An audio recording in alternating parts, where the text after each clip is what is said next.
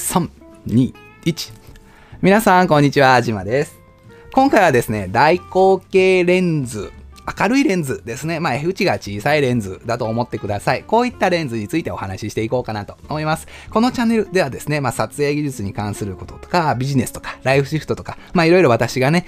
まあ、生きていく上で、なんか面白いなと思ったコンテンツを取り上げていきます。メインのチャンネルがございます。えー、カメラに関することであったりとか、撮影の、まあ、ノウハウに関することを中心に取り上げている、楽しく学べるカメラ塾というメインチャンネルがございます。チャンネル登録は1万人ほど、えー、いただいておりまして、毎週更新でですね、撮影に関することを、えー、アップロードしているチャンネルになります。で、そちらがですね、ちょっと撮影技術に特化しすぎて、尖りすぎちゃって、他のコンテンツを、まあ、置くにはちょっとノイズとして載ってしまうので、こういったセカンドチャンネルの方で、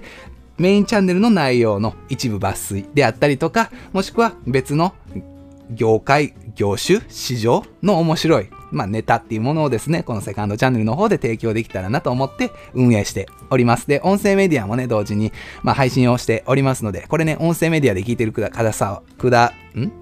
聞いてくださっている方はありがとうございます。まあ、こちらもね、定期的に、まあ、音声メディアも今後伸びていくと思いますので、まあ、ぜひね、聞いてもらえたらなと。セカンドチャンネルなんでね、もう冒頭からダラダラーと喋ってますけど、メインの方はもうスパスパスパスパーって、スパスパスパスパって言ってます。セカンドチャンネルはちょっとどちらかというと人柄と言いますか、そのダラダラって言ったトークも一つのコンテンツにしていきたいなっていう思いがございますので、ちょっとね、お付き合いいただけたらなと。とは言いつつ、そんなに話すこともないので、大口径レンズの話していきましょうか。明るいレンズって何ですかって言ったところで、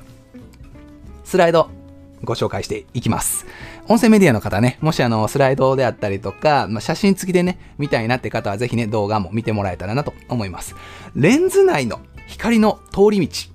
うん、難しいですね。口径が大きいレンズのことを大口径レンズ。まんまですね。大口径レンズと言います。大きい口径のレンズですね。まあ、シンプルに言うと、開放 F 値が低いレンズっていう風に、まあ、ご認識いただいても問題ないかなと思います。え広角レンズであったり、望遠レンズの、まあ、焦点距離とは無関係になりますね。ただ正直この大口径レンズってじゃあどれが大口径レンズ？どこから大口径レンズって言われると正直定義は曖昧です。ズームレンズであれば、まあ、大体大三元レンズ大体大三元レンズ。ちょっと面白いですね。大三元レンズが F2.8 以下。なので、まあこれぐらいがまあ、大口径かなと。で、単焦点であれば、もう F2 以下、1.8とか1.4とか1.2、こういったものが、まあ、大口径レンズになるんじゃないのかなと言われてますね。なので、このスライドでね、あるんですけども、一番右側にあるように、レンズのこの光の通り道ですね、この部分。レンズの中に、今、白い輪、丸い輪っかがあるんですけども、これがまあ、言うたらね、あのー、大きければいいですよっていう話ですね。で、開放 F 値が、うん、低いと、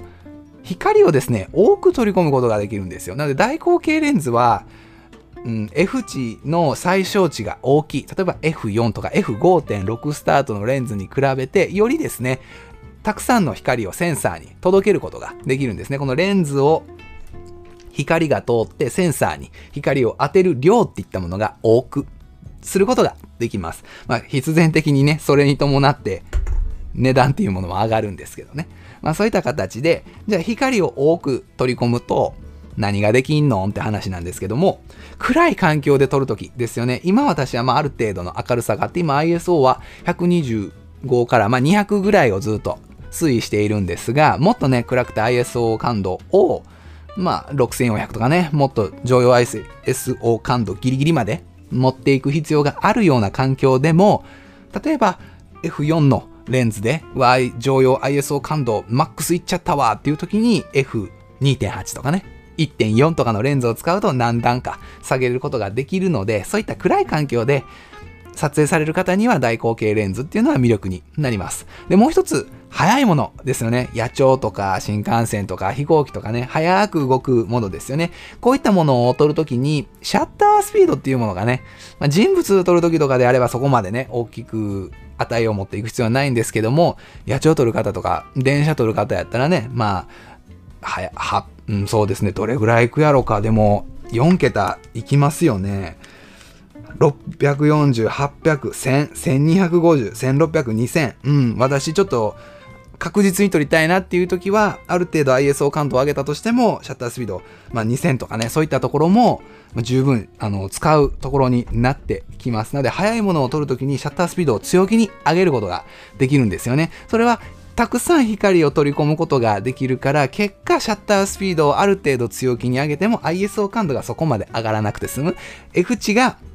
高いレンズに比べると ISO 感度をそこまで上げなくて済みますよっていう話になります。で、3つ目ですね。ボケ感を強く表現することができます。あの主役をですね、まあ、背景と切り分けて表現できるってやつですね。私がよくあのメインチャンネルの方で上げているような作例のポートレート、人物撮影なんかのような形で、モデルさんにピントが合ってて、後ろとか前とかの環境に関するものは大体ぼやっとボケて人物が浮き出ているような取り方をするには、このね、え、ボケ感を強く表現できるっていうのはとても大事になります。じゃあ主役をですね、背景と切り分けて表現できると、必然的にですね、一眼レフであったりとか、ミラーレス一眼のカメラを使って撮ったような、最近はね、スマートフォン、iPhone なんかであったりとか、この今私が録画に使ってる ZV-1 でも、どちらかというと、えー、ボケ、強調機能みたいなんで、ポートレートっぽく撮ったりすることもできるんですが、まあこういったね、レンズを使ってもらえることで、より、えー、ボケ感を表現した撮影が可能になります。なので、物撮りとかね、まあ、人物撮影に向いている手法になりますよね。あとは、玉ボケでの表現が容易にできるっていったところで、ボケ感を強調するとともにですね、例えば夜景でイルミネーションを撮るときに、人物の背景なんかに、例えばイルミネーションの光があったら、あまりイガイガすることなく、丸い、ぼやーんとした形で撮ることができます。で、ここでまあレンズのクオリティなんかによって、その丸い形が綺麗な丸なのか、レンズ、レモンボケ、えー、レモンっぽい形になってしまうのかで、ちょっとね、判断されるまあ、どのレンズを使ってる、どのレンズのグレードを使ってるのかっていうのが判断されたりしますね。あとは被写界深度が浅いので撮影時はちょっと注意が必要ですね。目のところにピント合わせたら、もう被写界深度がすごく浅い。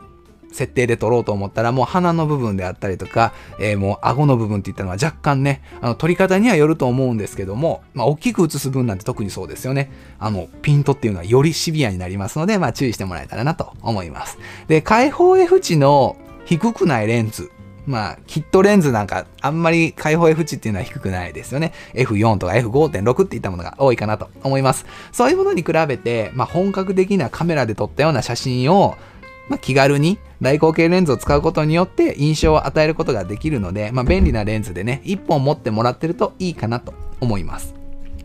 F 値とボケ感の関係ですね。これちょっと音声メディアの方には申し訳ないんですが、スライドで、あの動画の方でね、載せてるので興味あったら見てください。F 値のボケ感の関係。例えば、私が同じところからですね、まず、えー、F 値っていったものを変えていこうと。いうところで F1.8 で撮影したとき、左上ですね。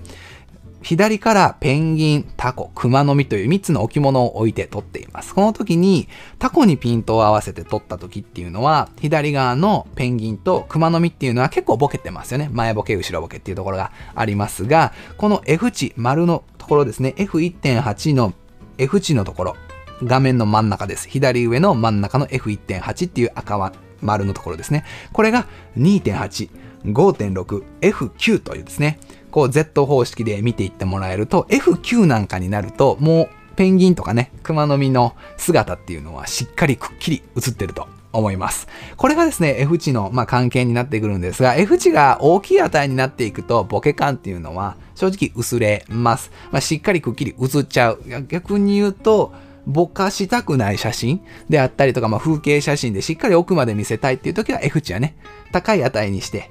大きい値にして撮ってもらえるといいかなと思います。で、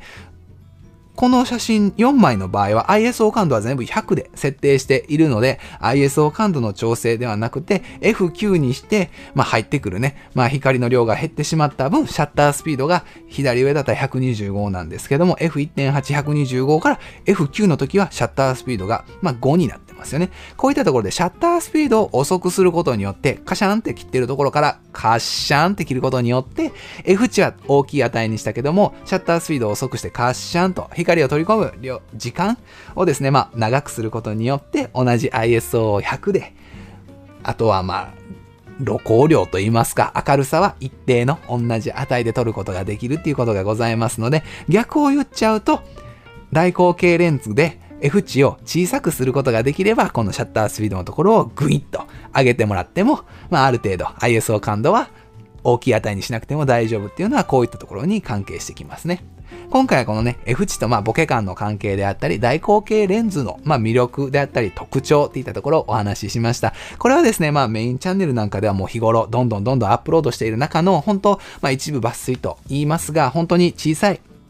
どちらかというとショートカット版にダイジェスト版っていうのかな？ダイジェスト版になりますので、もうしっかりですね、いろんなカメラのことに関して、えー、知識得たいなって方はですね、メインチャンネルの方を見てもらえたらなと思います。このセカンドチャンネルはどちらかと言いますと、こういったカメラに関することももちろんそうですし、ガジェット系の紹介ももちろん今後もやっていこうかなと思います。あとは単純にそのビジネス的な視点であったりとか、まあ、プライベート的なところで何か面白いコンテンツになるなっていうものがございましたら紹介していこうかなと思いますので、音声メディアとセカンドチャンネルね、ぜひよろしくお願いいたします。まあ、こんなところになりますので、またね、次の動画見てもらえたら嬉しく思います。じゃあ、またお会いしましょうね。バイバイ。